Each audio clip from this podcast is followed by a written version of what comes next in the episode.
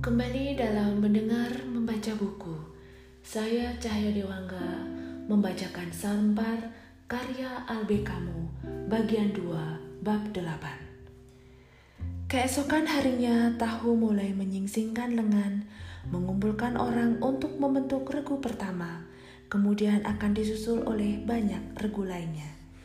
Bagaimanapun juga, bukan maksud penulis untuk membuat kelompok-kelompok pelayanan kesehatan ini lebih penting daripada tugas resmi yang sebenarnya.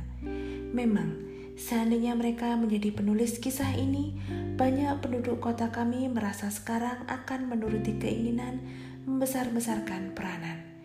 Tetapi penulis lebih percaya bahwa dengan memberi arti terlalu penting kepada perbuatan-perbuatan baik, sama seperti memberi hormat yang tidak langsung serta penuh kewibawaan kepada kejahatan. Ada pendapat bahwa karena jarang perbuatan-perbuatan baik mempunyai nilai sangat tinggi dan bahwa kelakuan jahat maupun tidak peduli lebih sering merupakan kebiasaan dalam tindakan manusia. Penulis tidak menyetujui pikiran tersebut. Perbuatan jelek di dunia hampir selalu disebabkan oleh ketidaktahuan, karena kebodohan, sedangkan kemauan baik yang tidak disertai pengetahuan bisa membuat kerusakan sama parahnya dengan kelakuan jahat. Pada manusia biasanya lebih banyak kebaikan daripada kejahatan. Dan sebenarnya bukan itu masalahnya. Mereka hanya kira-kira saja mengetahui. Itulah yang disebut sifat baik atau sifat jahat Sedangkan sifat jahat yang paling menyedihkan ialah kebodohan yang mengira mengetahui segalanya, merasa diperbolehkan untuk membunuh. Jika seseorang pembunuh itu buta, tidak ada kebaikan maupun cinta yang sesungguhnya yang tidak disertai kecerdasan setinggi-tingginya. Sebab itulah kelompok-kelompok pelayanan kesehatan yang terbentuk berkat prakarsa tahu harus diterima dengan kepuasan yang objektif. Sebab itulah penulis tidak akan memuji dengan istilah-istilah terlalu bergelora. Pentingnya pengabdian dan keberanian itu hanyalah merupakan sesuatu yang selayaknya saja. Tetapi dia meneruskan menjadi pencatat suara hati semua penduduk yang sedih dan sangat rewel karena sampar. Memang, mereka yang mengabdikan diri kepada kelompok pelayan kesehatan tidak berjasa besar dalam tugas itu, karena mereka tahu bahwa itu adalah satu-satunya yang bisa dikerjakan, dan tidaklah masuk akal seumpama mereka tidak memutuskan untuk mengerjakan tugas membantu penduduk kota kami, melibatkan diri lebih jauh dengan epidemi sampar. Mereka menjadi agak yakin bahwa dengan adanya sampar, mereka harus bertindak seperlunya guna melawan. Dan karena sampar menjadi tanggung jawab beberapa orang tertentu, sampar tampil sebagaimana yang sebenarnya, yaitu menjadi urusan seluruh kota. Begitu itu memang baik, tapi kita tidak memuji seorang guru karena dia mengajarkan dua ditambah dua menjadi empat barangkali kita akan memuji Dia karena Dia telah memilih pekerjaan yang mulia itu. Jadilah, marilah kita katakan, terpujilah tahu bersama lain-lainnya karena telah memilih membuktikan bahwa dua ditambah dua menjadi empat dan tidak memilih mengerjakan kebalikannya, yaitu berdiam diri. Namun marilah kita katakan pula bahwa kemauan baik itu sama kedudukannya dengan kemauan guru, dengan kemauan semua orang yang memiliki perasaan keangkuhan demi martabat manusia. Dan jumlah mereka ternyata lebih banyak dari yang diperkirakan. Setidak-tidaknya begitulah keyakinan penulis. Selain itu, penulis mengerti dengan baik keberatan yang mungkin diajukan kepadanya, yaitu bahwa orang-orang tersebut mempertaruhkan jiwa mereka. Tetapi selalu tiba saatnya dalam sejarah di mana orang yang berani mengatakan bahwa dua ditambah dua menjadi empat dihukum mati. Guru betul-betul mengetahui hal itu, dan soalnya bukanlah mengetahui imbalan atau hukuman yang menunggu cara perhitungan tersebut. Soalnya ialah mengetahui bahwa dua ditambah dua menjadi empat atau tidak. Penduduk kota kami yang pada waktu itu mempertaruhkan nyawanya harus memutuskan apakah mereka berada di dalam epidemi sampar berjuang melawan atau tidak. Banyak moralis baru pergi ke di mana-mana di kota kami sambil berkata, tak sesuatu pun yang bisa dikerjakan untuk menanggulangi bencana. Dan bahwa kami harus pasrah bertekuk lutut Lalu tahu, Ryu dan kelompok mereka mungkin menjawab begini atau begitu. Namun kesimpulannya selalu yang mereka ketahui harus berjuang dengan cara begini atau begitu dan jangan bertekuk lutut. Pokok persoalannya ialah mencegah sebanyak mungkin orang meninggal dan mengenal perpisahan yang langgeng. Untuk itu hanya ada satu cara, yaitu melawan sampar. Sikap ini tidak mengagumkan. Sikap ini hanya sesuai dengan kondisi sebagaimana mestinya. Itulah sebabnya Dr. Kasel yang telah berumur lanjut menaruh segala kepercayaan dan kekuatannya untuk membuat serum di kota itu dengan bahan-bahan seadanya. Ryu dan dia berharap mudah-mudahan serum yang dibuat dari penyemaian mikroba yang merajalela di kota akan lebih langsung kemanjurannya daripada serum yang datang dari luar. Karena mikroba itu agak berbeda dari basil sampar seperti yang diterangkan ketentuan-ketentuannya dalam buku-buku pengetahuan. Dokter Kasel berharap akan mendapat serum pertama dalam waktu dekat.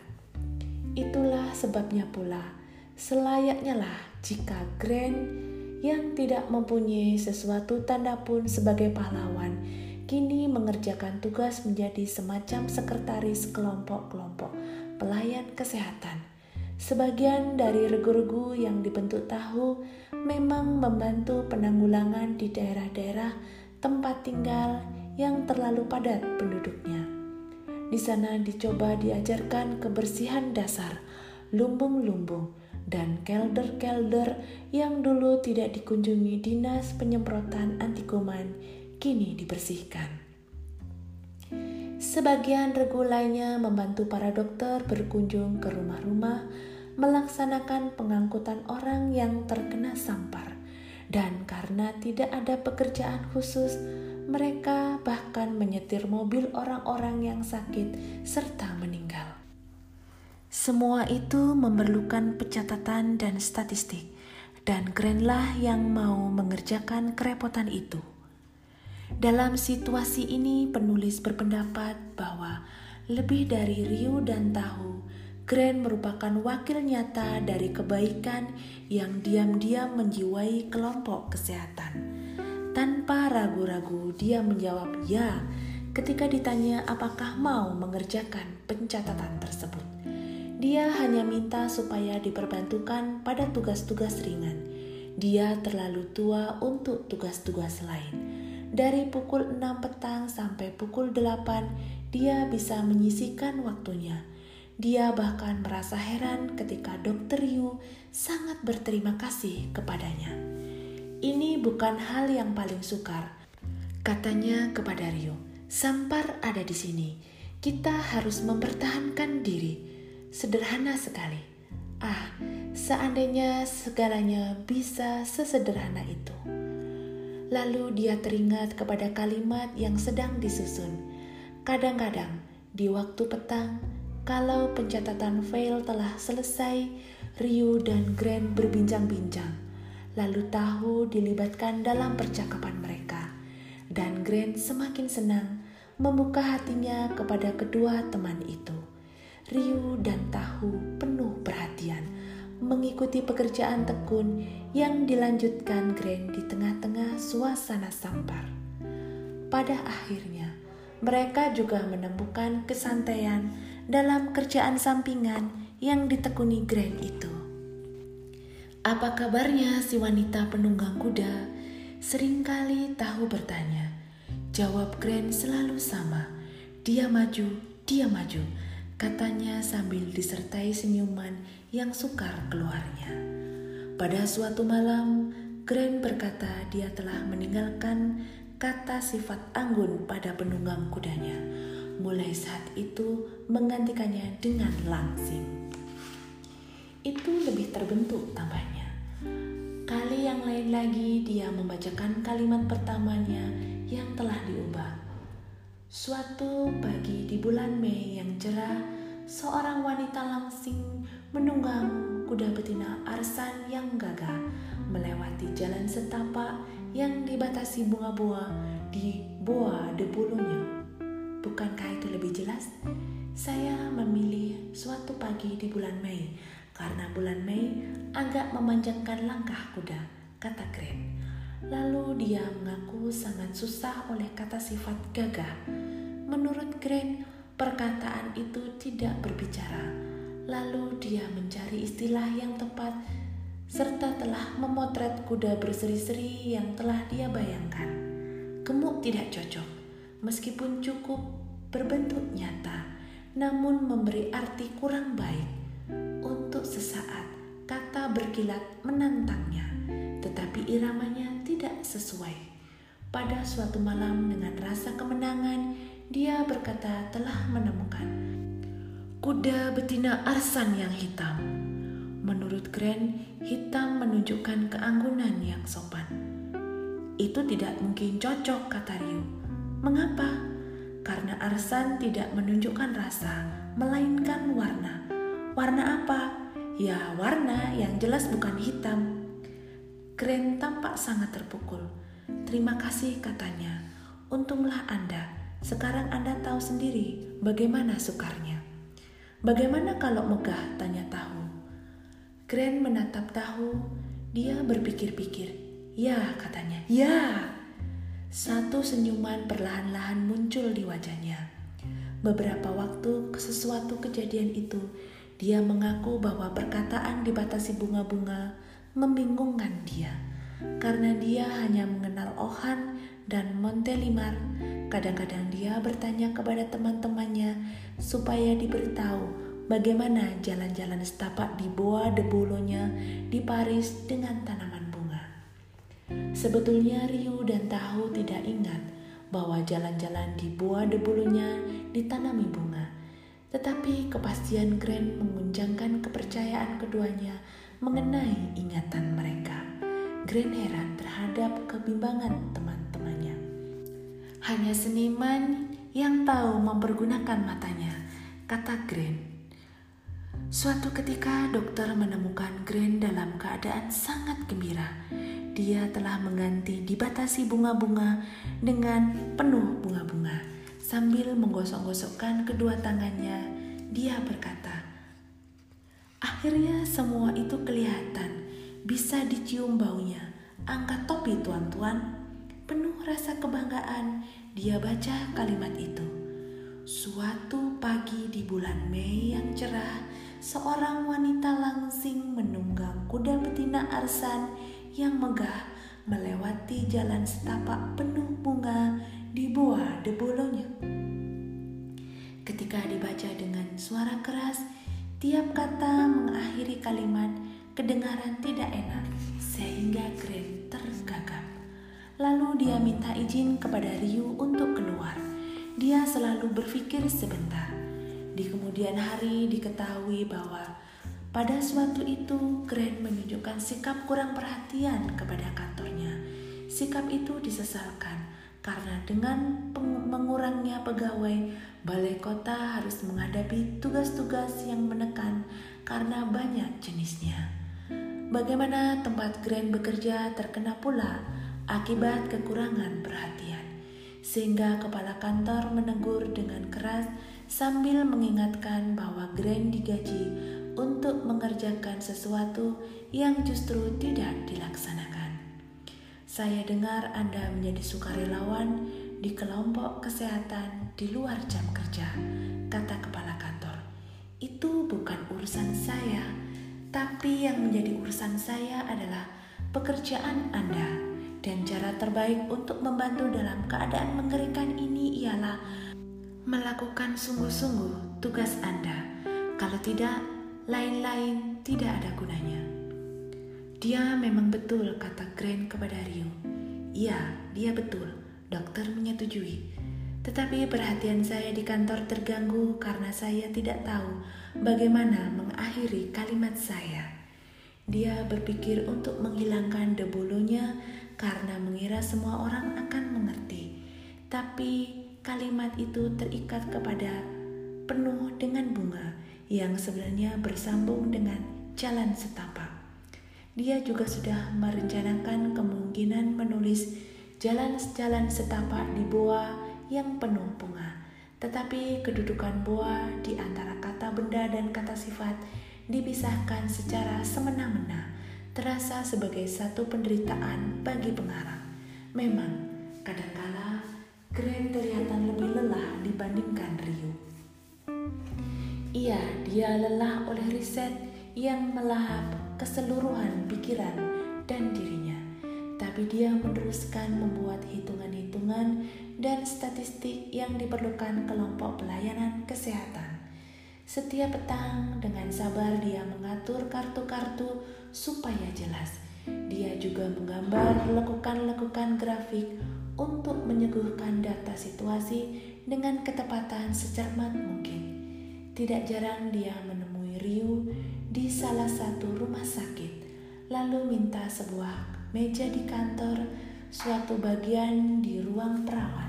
Di situ dia sibuk bersama kertas-kertasnya, tepat seperti kalau dia bekerja di mejanya di balai kota, di udara yang padat oleh obat bebas kuman dan penyakit itu sendiri. Grant mengibas-ngibaskan lembaran kertas-kertas supaya tintanya kering.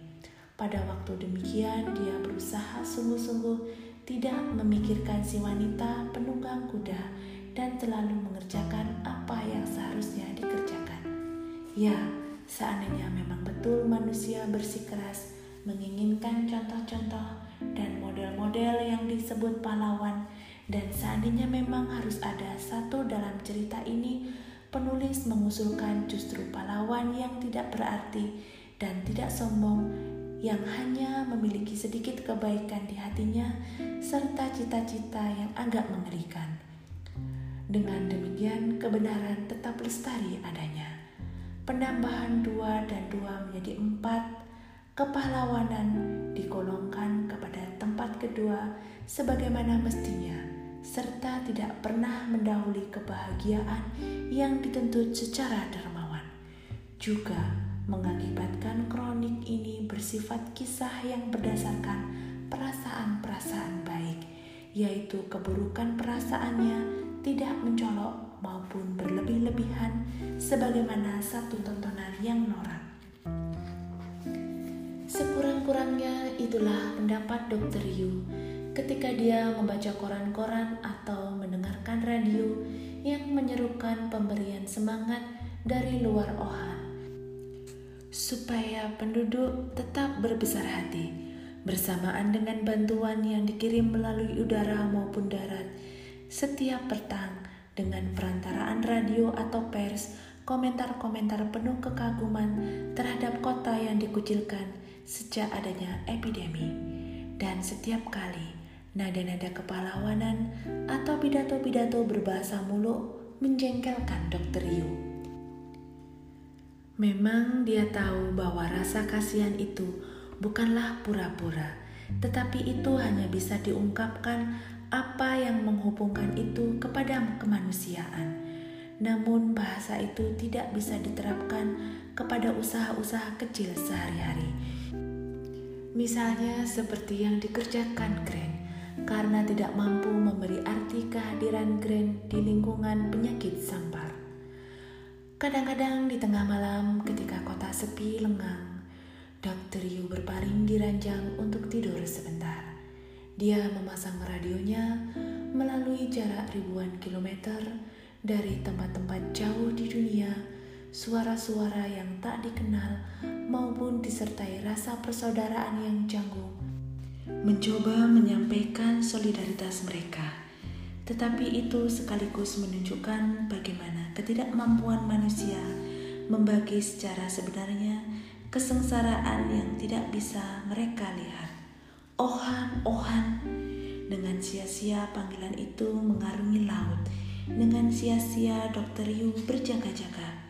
Segeralah mengumandangkan pidato yang fasih dan semakin menunjukkan lebih jelas perbedaan antara dua orang asing, Grand dan si pembicara. Ohan, ya, Ohan, ah tidak, kata dokter seorang diri. Tidak ada cara lain menyinta atau mati bersama. Perasaan mereka terlalu jauh.